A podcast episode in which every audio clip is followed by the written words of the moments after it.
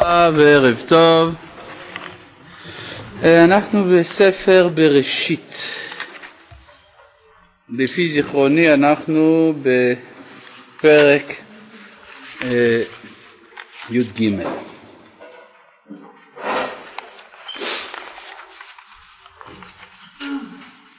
פרק י"ג, פסוק אה, י"ח. ויהל אברהם ויבוא וישב באלוני ממריא אשר בחברון ויבן שם מזבח להשם. כלומר שאברהם פנה, אה, בסדר, פנה דרומה מאזור הר בעל חצור שבין בית אל ובין העי והוא הגיע לאזור חברון. ובזה הוא מתחיל לקיים את מצוות השם כי הוא מתהלך בארץ לאורכה ולרוחבה כי לך אתננה. כלומר יש לו אה, עכשיו משימה חדשה שלא הייתה לו מקודם והיא לכבוש את הארץ. עכשיו מה זאת אומרת לכבוש? לכאורה החלק שבו הוא נמצא, האזור של שכם, גם האזור של חברון, הם אזורים שהוא לא צריך לכבוש, הם שלו. כן, את, את שכם, לפי מה שלמדנו, הוא בעצמו הקים, ואנחנו רואים גם מההמשך של הסיפור שענר, אשכול וממרא, שהם מלכים כנעניים מהאזור של חברון, הם בעלי ברית אברהם, זאת אומרת שיש איזו ברית פוליטית שאברהם עומד בראשה באזור הזה, אבל האזור שאיננו כבוש, הלא הוא עבר הירדן המזרחי. לא רק שהוא לא כבוש, הוא נתן אותו במתנה ללוט. ועל זה אומר לו הקדוש ברוך הוא, אני לא מסכים עם החלוקה הזאת שעשית, עכשיו אתה תצטרך בעצמך לכבוש את מה שנתת. בסדר? עכשיו התורה תספר לנו את זה בריבוי פרטים שלכאורה הוא מיותר לחלוטין, אבל אנחנו נראה שריבוי הפרטים הזה הוא בכלל לא מיותר ושיש לו מטרה. לצורך זה נקרא בפנים, ויהי בימי אמרפל. מלך שנער. מהי שנער? בבל. וזאת מניין לך?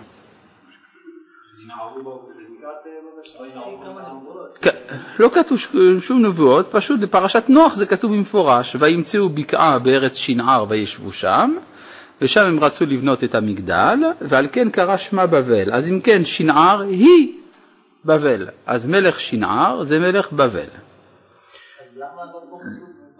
אגב, כן, אז כנראה שבבל שמרה גם על, השם שנער. כלומר, הארץ היא ארץ שנער, העיר היא בבל. איתי? כן. אה, לפי ההיסטוריונים, שנער זה אחת הצורות של השם הקדום שומר. שומר, זאת הייתה הממלכה שהייתה בארץ בבל לפני הבבלים, קראו להם השומרים, וכנראה הקריאה הנכונה של, ה, של כתב היתדות שאומר שומר זה בעצם שנער, כן, יש היום מחקרים שהולכים בכיוון הזה. ויהי בימי אמרפל מלך שנער, אם כן מדובר על בבל. אריוך מלך אלעשר, מהי אלעשר? ארץ שכנה כנראה לבבל, והיא העיר לרסה. שמוזכרת בכתבי היתדות כאחת הממלכות, עיר ממלכה קרובה לבבל, כדור לעומר מלך עילם. איפה זה עילם? עילם זה לא אשור. עילם כתוב במפורש בספר דניאל. ואני בשושן הבירה אשר בעילם המדינה. אם כן מדובר משהו קצת יותר מזרחי, עילם היא האזור של שושן. היום זה מה שנקרא אזור קוז'יסטן או ערביסטן על גבול איראן-עיראק. אה, ותדעל מלך גויים. איפה זה גויים? גויים זה קצת יותר צפונה, זה מצפון לבבל. מה שלא יהיה, אם כן, עילם, שנער אלעשר וגויים הם ארבעה מחוזות קרובים זה לזה יחסית. מה שמשותף להם זה שהם רחוקים מארץ ישראל.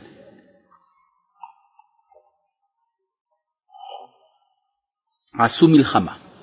זאת הפעם הראשונה בתורה שמוזכרת מלחמה. מבחינתנו זאת המלחמה הראשונה בהיסטוריה. זה לא שזה כך באמת, אבל זאת הראשונה בין המלחמות שהתורה רוצה לדבר עליה. אז היא האב טיפוס של המלחמות. עשו מלחמה. את ברע מלך סדום. איפה זה סדום? זה באזור ים המלח. איפה בדיוק? יש על זה ויכוח גדול בין המחקרים. יש אומרים מצפון, יש אומרים מדרום, יש אומרים לא היה ולא נברא, אבל זה ודאי לא נכון. על כל פנים, מה שמיוחד בסדום לעומת כל ארבע הממלכות האלה, שזה רחוק משם.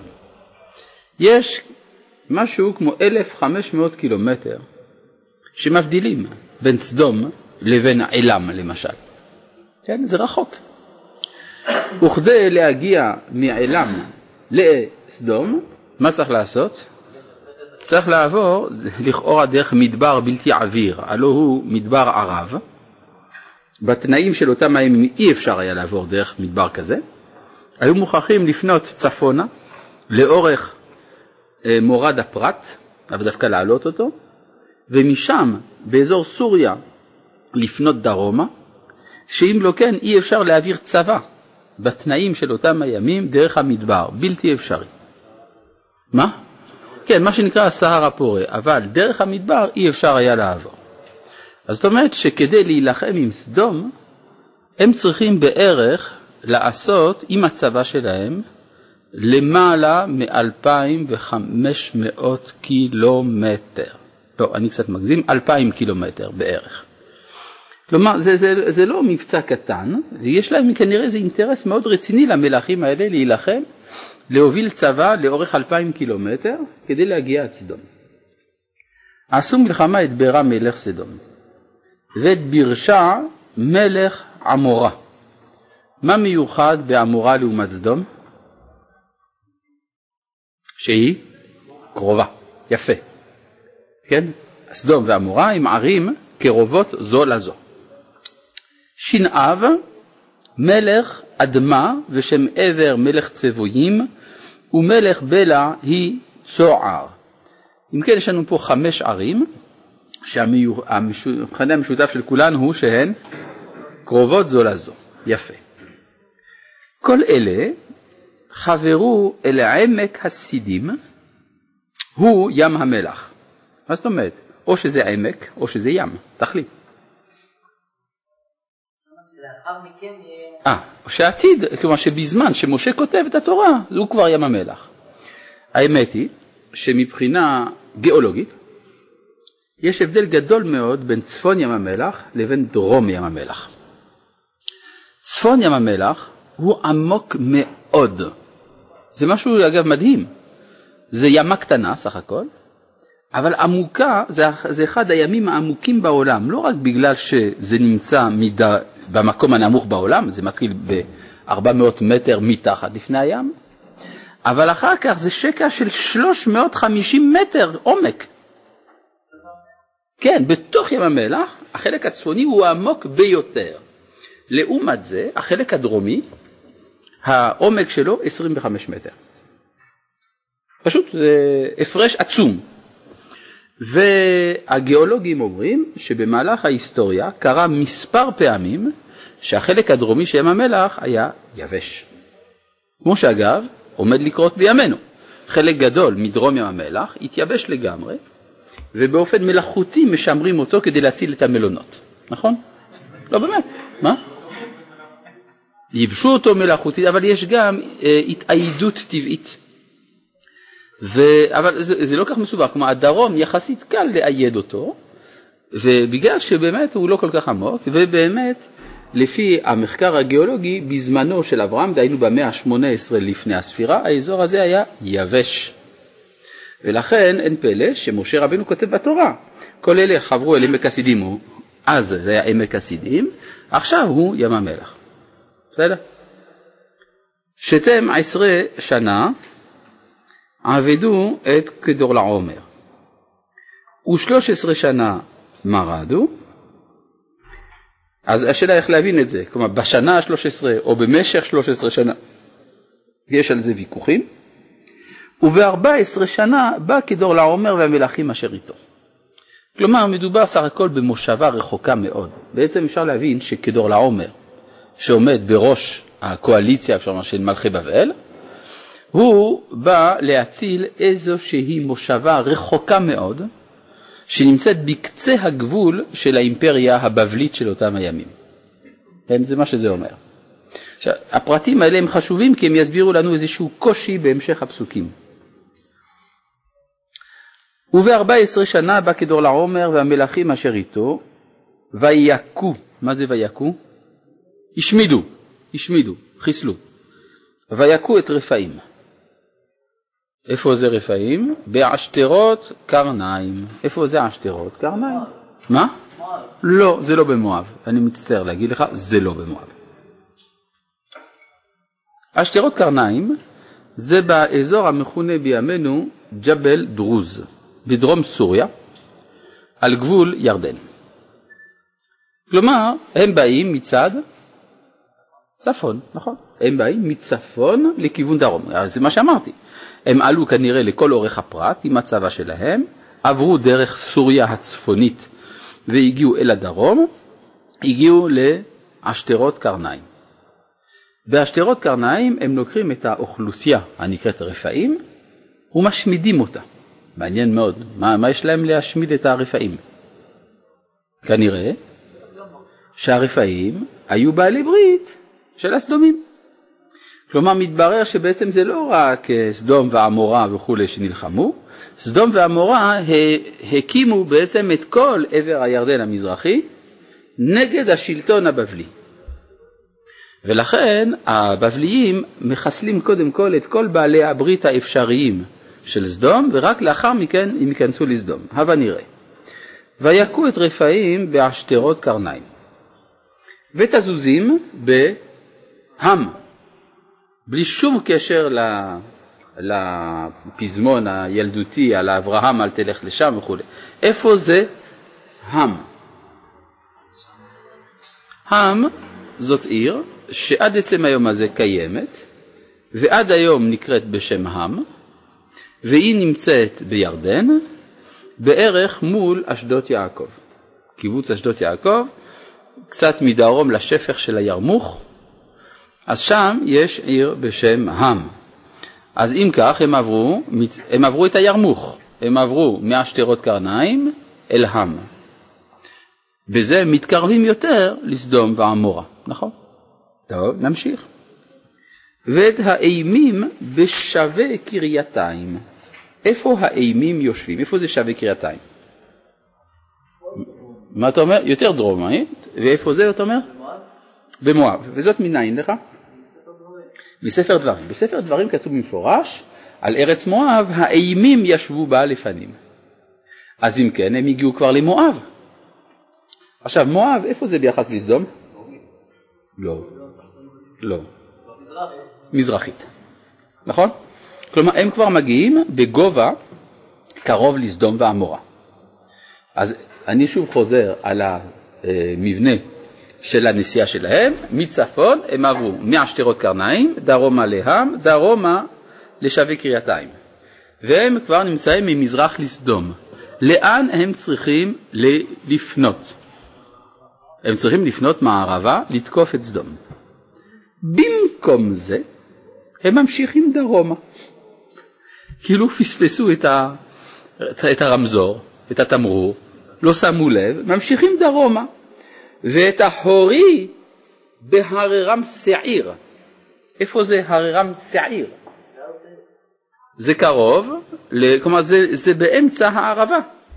זה הר בירדן שנמצא באמצע הדרך בין ים המלח לעקבה. כלומר הם פנו ממש דרומה והם הלכו להשמיד את החורי שנמצא בהר שעיר.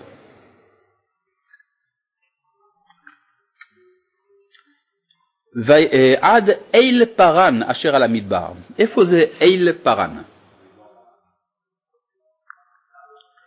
אל זה מישור, והמחקרים טוענים שזו אילת. אז הם הלכו ממש דרומה. הם רוצים להילחם בסדום, מה להם להיתקע כל כך דרומה? פסוק ז' וישובו, מה זה וישובו? פנו צפונה, כן? ככה זה יוצא. ויבואו אל עין משפט היקדש, איפה זה? איפה זה קדש? זו פטרה, זאת העיר פטרה. כן, איפה שהסלע האדום, בעבר הירדן. כן, זה גם כן באמצע הערבה. אז זה למרגלות הר שעיר. ויכו את כל שדה העמלקי. איפה זה שדה העמלקי? זה מה שבין פטרה לים המלח, הם ממש פונים עכשיו צפונה יותר, משמידים מה שהם מוצאים בדרך, נכון? וגם את האמורי היושב בחצצון תמר. איפה זה חצצון תמר? זאת עין גדי. וזאת מנין לכם? זה כתוב במפורש. ב... כן, אבל הרב מאיפה רש"י יודע? כי זה כתוב שחור על גבי לבן בדברי הימים. חצצון תמר היא עין גדי, כתוב בספר דברי הימים. כן? אז זאת אומרת שהם עשו סך הכל סיבוב ארוך מאוד. הם האריכו את הדרך במאות קילומטרים, כל זאת למה? כדי שלא יהיו בעלי ברית. זאת אומרת, כי הם רוצים לתקוף את סדום ואת עמורה, הם רוצים להיות בטוחים שכל השטח מסביב מנוקה. מדובר אם כן בצבא אדיר, שיש לו כוח בלתי רגיל, כן?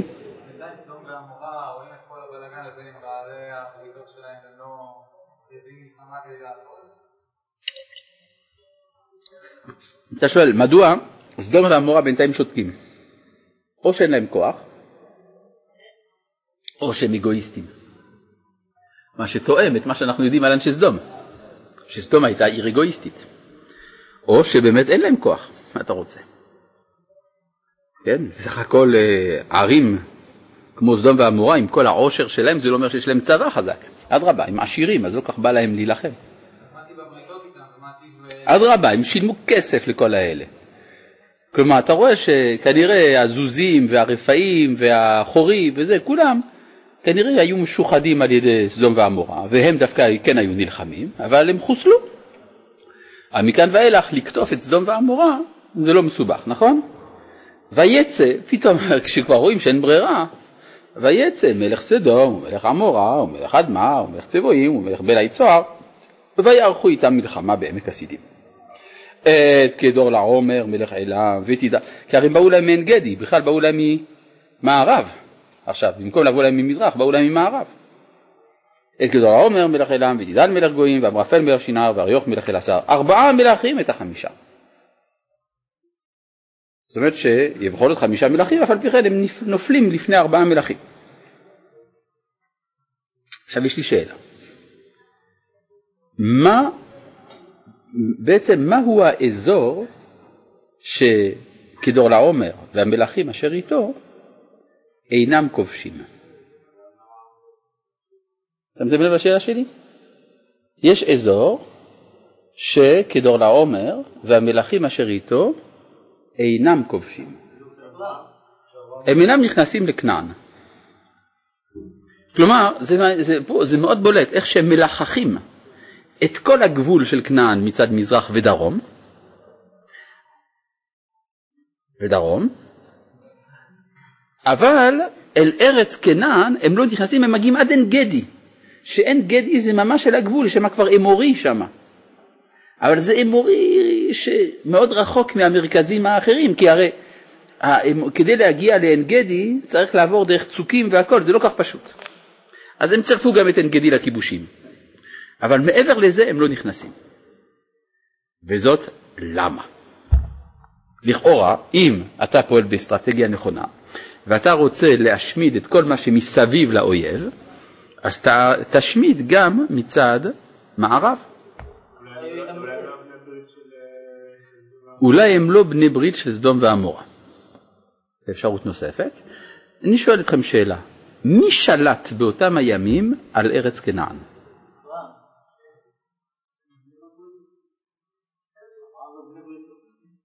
טוב, יש לכם פה כמה הצעות, כולן לא נכונות. אמרתם אברהם, מלכי צדק, שם, אה, כנענים, זה לא נכון. מי ששלט, אבימלך, מי ששלט, מי ששלט באותם הימים על ארץ כנען, הלא היא מצרים. ואז יוצא דבר מאוד מעניין. אגב, וזה לא סתם, יש בארץ כנען אחד השליטים הוא אפילו בעל ברית של פרעה, אברהם. והוא עתיד גם להיות חתנו, כי הבת של פרעה נמצאת אצלו. כלומר, יש פה, אפשר לומר, הבבלים, אם הם נכנסים לארץ כנען, הם כבר מעלים את המלחמה לקנה מידה שאולי הם לא יוכלו להתמודד איתו. קנה מידה של מלחמה בין מעצמות. יוצא לפי זה שעמק הירדן ועמק... אני עוד לא הוכחתי. אה, אבל אני אומר, אבל זה אומר שבאותם הימים עמק הירדן ובקעת הירדן ובקעת ים המלח היו בעצם הגבול הבינלאומי בין שני אזורי השפעה של שתי מעצמות. כלומר, במונחים של אותם הימים, מלחמה בין בבל למצרים זו מלחמת עולם. אז כל זמן שזה בתוך תחום ההשפעה הבבלי, מצרים לא תתערב. אנחנו לא מתערבים בענייניה הפנימיים של בבל. אבל אם הם יחדרו לכנען, זה כבר הכרזת מלחמת עולם, זה ממש לא כדאי. מה אתה אומר? לא, לא אחת בתוך השנייה.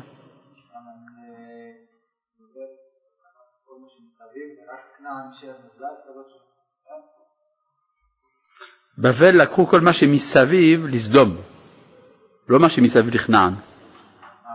בסדר? עכשיו, זה שהמצרים שלטו אז על ארץ כנען, רואים את זה גם ממקורות חיצוניים וגם ממקורות תנכיים. למשל, במקורות אה, תנכיים כתוב, אה, ומושב בני ישראל אשר ישבו בארץ מצרים שלושים שנה וארבע מאות שנה, אז אה, רבנו סעדיה גאון אומר פשוט מאוד, בני ישראל ישבו באמת בתוך התחום של ארץ מצרים, כלומר עץ כנען. כי באותם הימים, זה כתוב מפורש בספר מלכים, שמלך מצרים היה שולט ממצרים ועד פרת. אנחנו רואים את זה במקורות חיצוניים, שהמצרים באמת שלטו פה. אבל אני לא רוצה להאריך בזה, כי, וגם אנחנו רואים את זה בסיפור של יוסף ואחיו, שכל הארץ באה למצרים, ארץ כנען וארץ מצרים באים אל יוסף. זאת אומרת שבאותם הימים יש גבול בין מצרים לבין בבל, והגבול של ההשפעה הבבלית זה בעצם סדום ועמורה. ייתכן אגב שהתסיסה האנטי-בבלית עודדה על ידי מצרים בסתר, יכול להיות. ואולי זהו הרקע לאמירה שסדום הייתה כארץ מצרים, אולי. אבל מה אנחנו לומדים מהסיפור הזה? למה, למה זה כזה חשוב הסיפור הזה בגיאופוליטיקה? זה פשוט בא לומר כזה דבר, שאם אברהם לא היה אה, נפרד מלוט, לוט מעולם לא היה עובר לאזור הבבלי. אגב, שמתם לב שיש בעבר הירדן הר שקוראים לו הר נבו? מה זה נבו? זה אל בבל, בבלי, לא? אחד האלים הבבליים קראו לו נבו. זה מראה באמת שהייתה השפעה בבלית עד האזור הזה. עכשיו, אני רוצה פה לחזור מכן לנושא. אם אה, לוט לא היה עוזב את אברהם, אז אמנם אברהם ולוט היו רבים ביניהם, ואז הם היו צריכים לגשת למשפט. ואז היה ממש לא נעים מלוט, כי לוט מן הסתם היה מפסיד במשפט. ואז אולי היה איזשהו סכסוך לוקאלי. אבל מעולם לא היה אברהם נכנס למלחמה בקנה מידה, גדול, כמו מה שהוא נכנס בעקבות הסיפור הזה.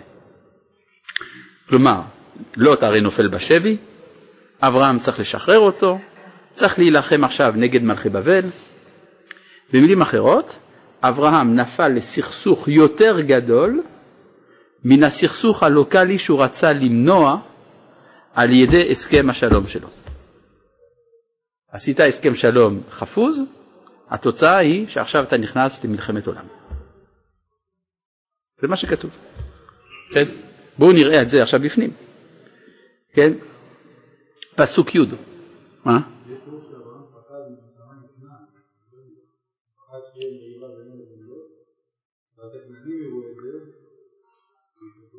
בסדר, יכול להיות, לא סותר. פסוק י' ועמק הסידים בארות בארות חמר וינוסו מלך סדום ועמורה ויפלו שמה והנשארים הרה נעשו. איפה זה ההר שהם נסים אליו? הר חברון כמובן. הרי יש משני צידי עמק ים המלח, יש שני סוגי הרים, יש הרי מואב ויש הרי חברון. לערי מואב זה שטות לברוח, כן? כי הרי, הרי זה נכבש כבר על ידי ארבעת המלכים. אלא אין ברירה אלא לברוח אל הר חברון מסיבה פשוטה, לשם הם לא, לשם הם לא יגיעו, לשם הם לא ייכנסו, כי זה שייך לכנען. ברור? אז הפליטים עוברים לאזור כנען.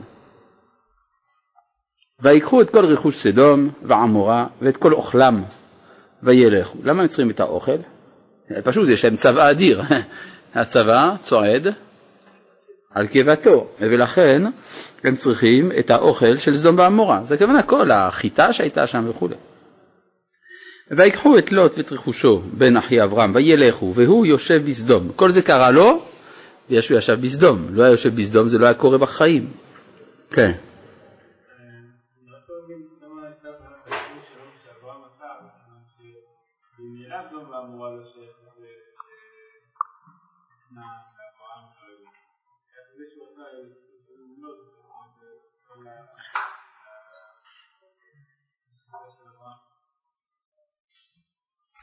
אתה אומר, מה הייתה הבעיה בזה שהוא נתן לו את עבר הירדן המזרחי, הרי ממילא זה לא שלו? וזאת מנין לך? בגלל שזה לא בכנען? אז מה אם זה לא בכנען, אבל זה בארץ ישראל? איזה ארץ ישראל? בוודאי.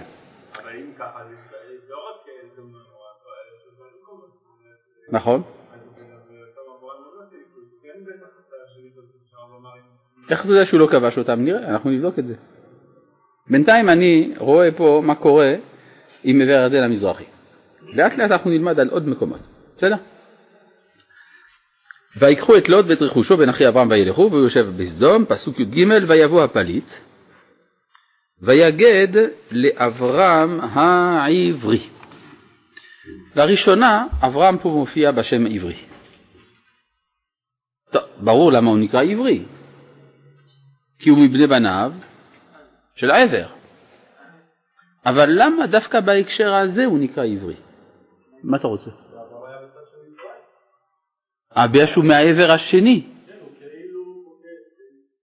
בוגד במי? נו, אז מה? נו, אז מה הבעיה? אה, שהוא... נו. הוא חשוד, מה, בגלל שהוא בבלי לשעבר? אפשרי, אבל שם בבבל שם רצו לשרוף אותו בכלל, אז מה אתה... אני חושב שהעברי פשוט, יש השערה שאחד החוקרים כתב שעברי זה דווקא כינוי למי שנייד, נווד ונייד. ולכן, אה, לפי הממצאים הארכיאולוגיים שמתארים את החבירו בתור קבוצות נוודות, וכיוון שאברהם דווקא הוא פה יוצא למלחמת גרילה, אז זה דווקא מתאים לאופי העברי שלו, כן. אולי כדי להזכיר לו שהעברים שלטו בכל הארץ. על כל פנים, מה? אנחנו נראה איך זה, אנחנו נראה את המלחמה שאברהם יעשה. והוא שוכן באלוני ממרא האמורי, אחי אשכול ואחי ענר, והם בעלי ברית אברהם. אז אלוני ממרא, איפה זה? זה באזור חברון. איפה זה אשכול? ויבואו עד נחל אשכול, נכון? כלומר כשהם מתקרבים לחברון כתוב על מרגלים שהם באו עד נחל אשכול ויכרתו משם אשכול. אז זאת אומרת שאשכול זה גם כן באזור של חברון. נכון? אז יש לכם ממרא, אשכול, אז איפה ענר? גם באזור, נכון? זאת אומרת שיש שליטים כנענים באזור של חברון, והם בעלי ברית אברהם. זאת אומרת שאברהם איננו פועל לבדו, אלא הוא דמות פוליטית. כן, תמיד מתארים, אנחנו מתארים לעצמנו את אברהם בתור ראש משפחה, איזה זקן כזה, פטריארך וזה. שוכחים שבעצם פה הוא ממלא תפקיד מדיני. לא בכדי הרי, לפני כן הוא היה במגע עם פרעה מלך מצרים, ויצב עליו פרעה אנשים. כלומר, מתברר שאברהם פועל בתור שליט, בתור מלך ממש. וישמע אברהם, כי נשבע אחיו, וירק את חניכיו, ילידי ביתו, שמונה עשר ושלוש מאות, אז רגע, אז, אז הוא יוצא עם כמה אנשים?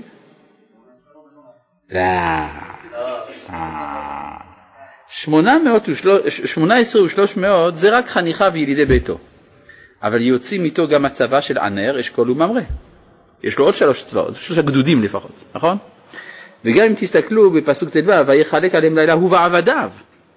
זאת אומרת שיש פה צבא קצת יותר גדול מ-318. 318 זה, ה, הייתי אומר, קבוצת העילית. אבל יכול להיות שיש לי עם אברהם כמה אלפים. כמה אלפים. כתוב ילידי ביתו, נו אז מה? כן, כלומר זה העילית, העיליתה. אבל חוץ מזה, אנחנו רואים בסוף הפרק שגם ענר אשכול וממרא יצאו איתו. וגם אנחנו רואים שבפסוק ט"ו כתוב הוא ועבדיו, לא רק ילידי ביתו. זאת אומרת שיש פה מספר קבוצות, יש שלוש קבוצות לפחות. יש חניכיו, ילידי ביתו, יש עבדיו ויש ענר אשכול וממרא. אז סך הכל מדובר בכמות די רצינית של אנשים. יותר מ-318, ייתכן שכמה אלפים.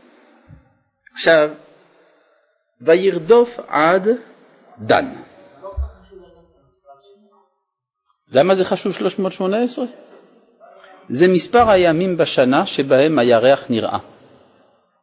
באמת? לא, נכון. יש 365 ימים שבהם השמש נראית, מתוכם 318 שבהם הירח נראה. זאת אומרת שאברהם בשלב הזה הוא עדיין ירחי ולא שמשי. זה הכוונה.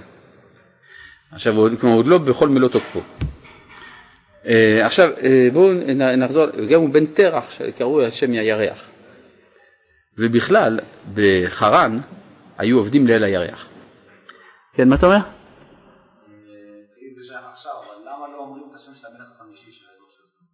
למה לא יודעים, למה לא כתוב השם של מלך בלה? אולי כי לא יודעים אותו. יודעים, לפעמים לא יודעים, מה אני אעשה? כן? זה כמו שבגמרא יש באיזה איזה עשרה מקומות כתוב שאשתו של רבא היא הייתה ברתה דרב חיסדא, הבת של רב חיסדא. בשום מקום לא כתוב מה השם שלה. יותר מזה, אפילו כשרבא בא בטענות על בר הדיא שבגללו, בגלל בר הדיא מתה אשתו של רבא, הוא אומר אני לא סולח לך על ברתה דרב חיסדא, כאילו שהוא לא יודע את השם של אשתו. אז זה ברור שהוא אמר את השם שלה, אבל המחבר הגמרא לא ידע את השם שלה. זה קורה. טוב. אז, מה? מחבר המקרא.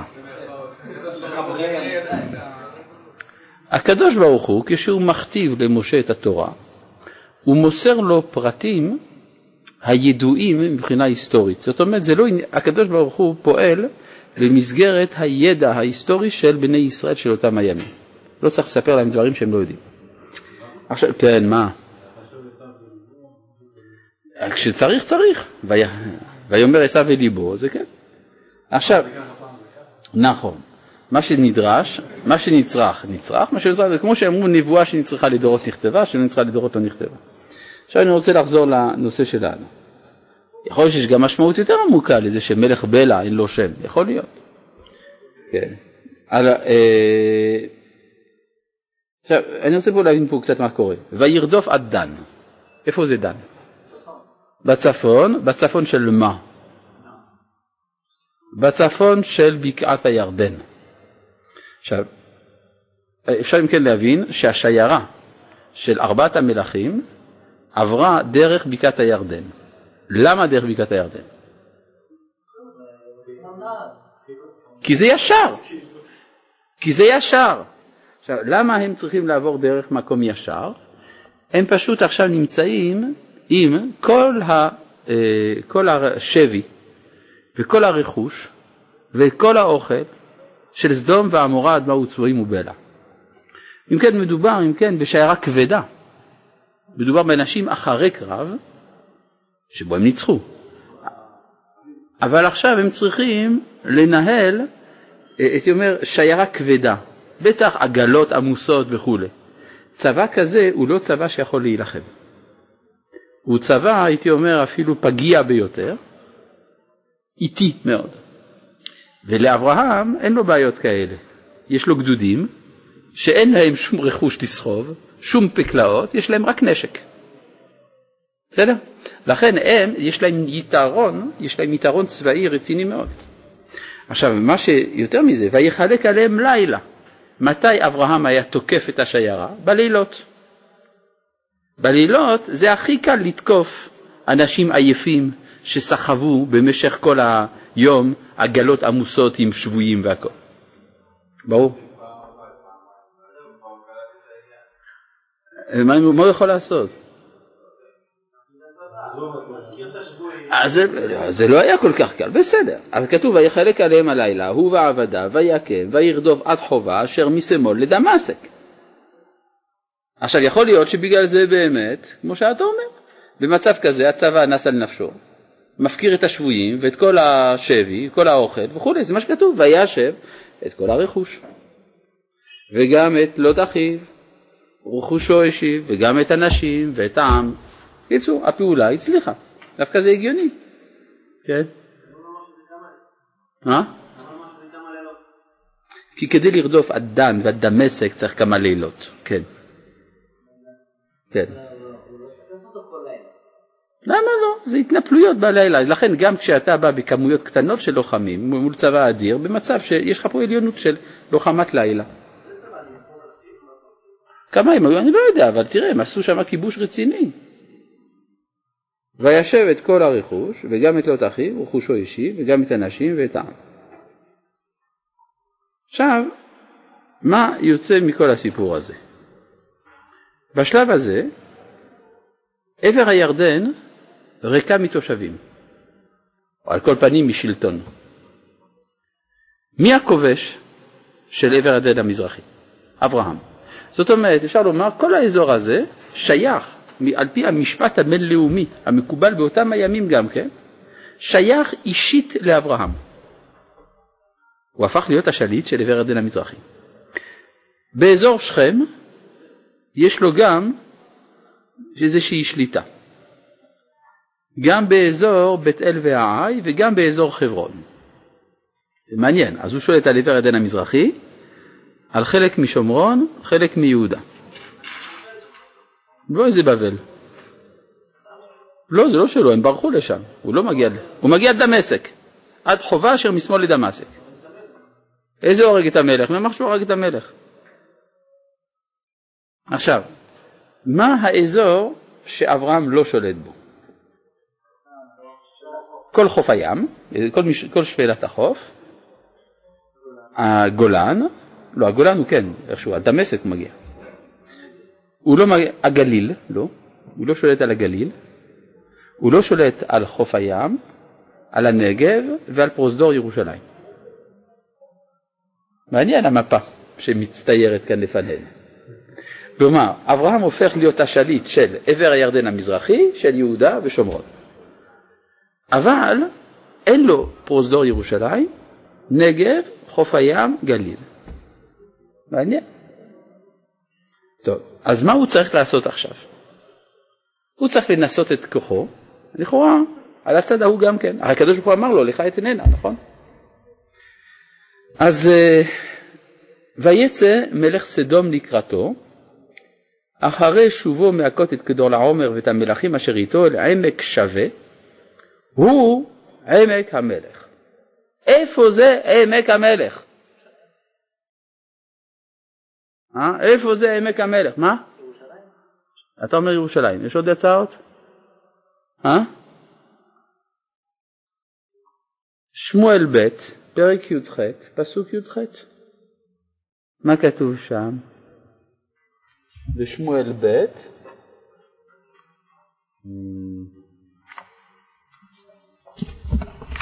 פרק י"ח,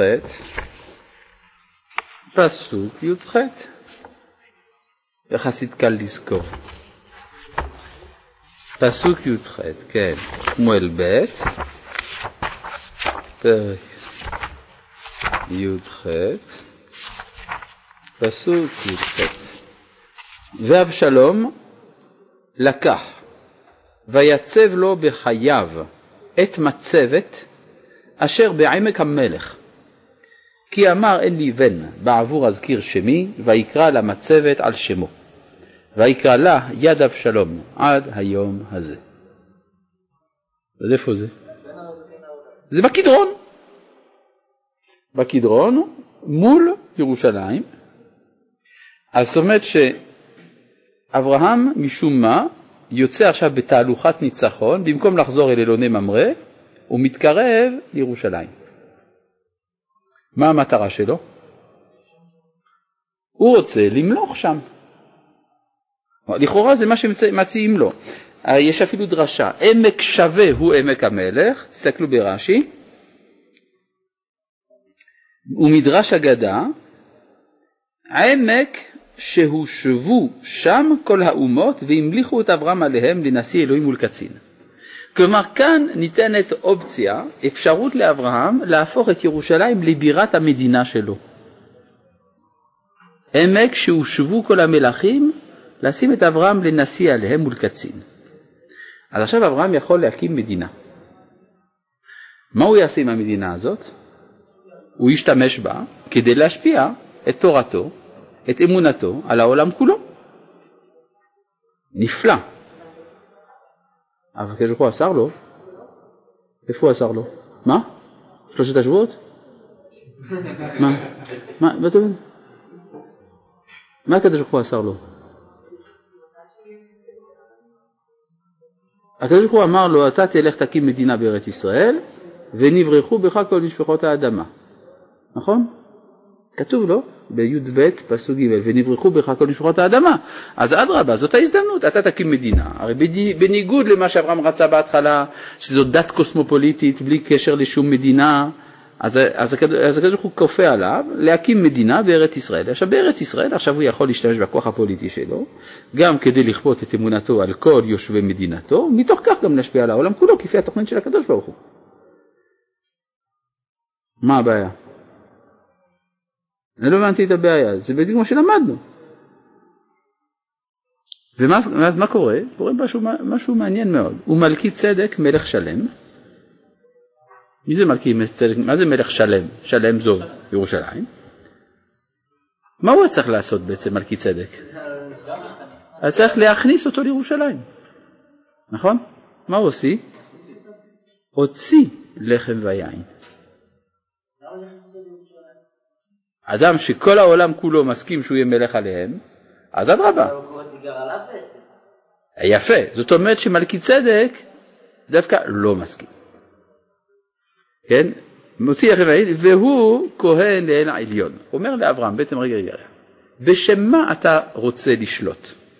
כי אתה מאמין באל אחד, אתה המונותאיסט הגדול, אה? גם אני מונותאיסט, לא פחות ממך. גם אני מאמין בייחוד האל. אני כהן לאל עליון. אז לירושלים אתה לא נכנס, זה שלי. מאבק בין שני מונותאיסטים. אה? אז זהו, זה בדיוק השאלה. האם זה אותו אלוהים של אברהם ושל מלכיצד? זה מה שאנחנו נראה מתוך הדיון ביניהם. יש פה שאלה, השואל קורא לעצמו בונז'ור, באמת. כן. אה, איך בן אדם יחיד יכול להיות שליט על טריטוריה? נו באמת, לא קראת חדשות?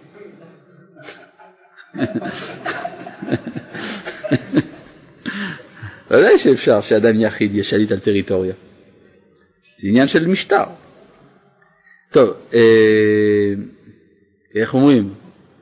אתה שואל, מו אמר דבר כזה? טוב, אה, ומלכי צדק מלך שלם מוציא לחם ועין והוא כהן אל עליון. מה?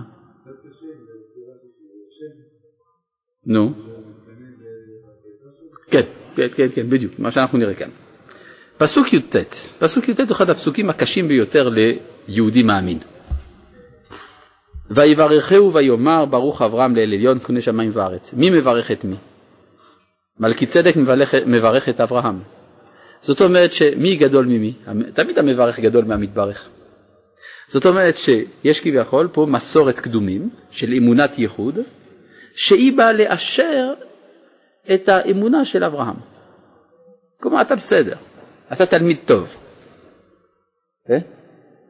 היו אה, אה, חוקרי מסתורין שמאוד הת, אה, התחברו לדמות של מלכי צדק וראו בו כמין, אה, אפשר לומר, אה, עדות למסורת העתיקה של האמונה שעבדה מן העולם ומלכי צדק בא והוא מאשר שאברהם בסדר. אז כאילו שהוא גדול ממנו. כן, מה אתה אומר? מי זה מלכי צדק? אני לא יודע, זה מלך שלם. אה? יש כל מיני מסורות אגב על מלכי צדק, גם מחוץ ליהדות, שהן לא הכי סימפטיות מבחינתנו. כן, מה אתה אומר? אולי יש לו אופן אחר של התגלות. חז"ל אומרים שהוא שם בן נוח, שזה שם, בן נוח. אני לא יודע אם זה בדיוק שם עצמו, או שמשהו מבית מדרשו של שם. אבל משהו קדום מאוד, ששולט בירושלים, זה לא במקרה. כן? מה?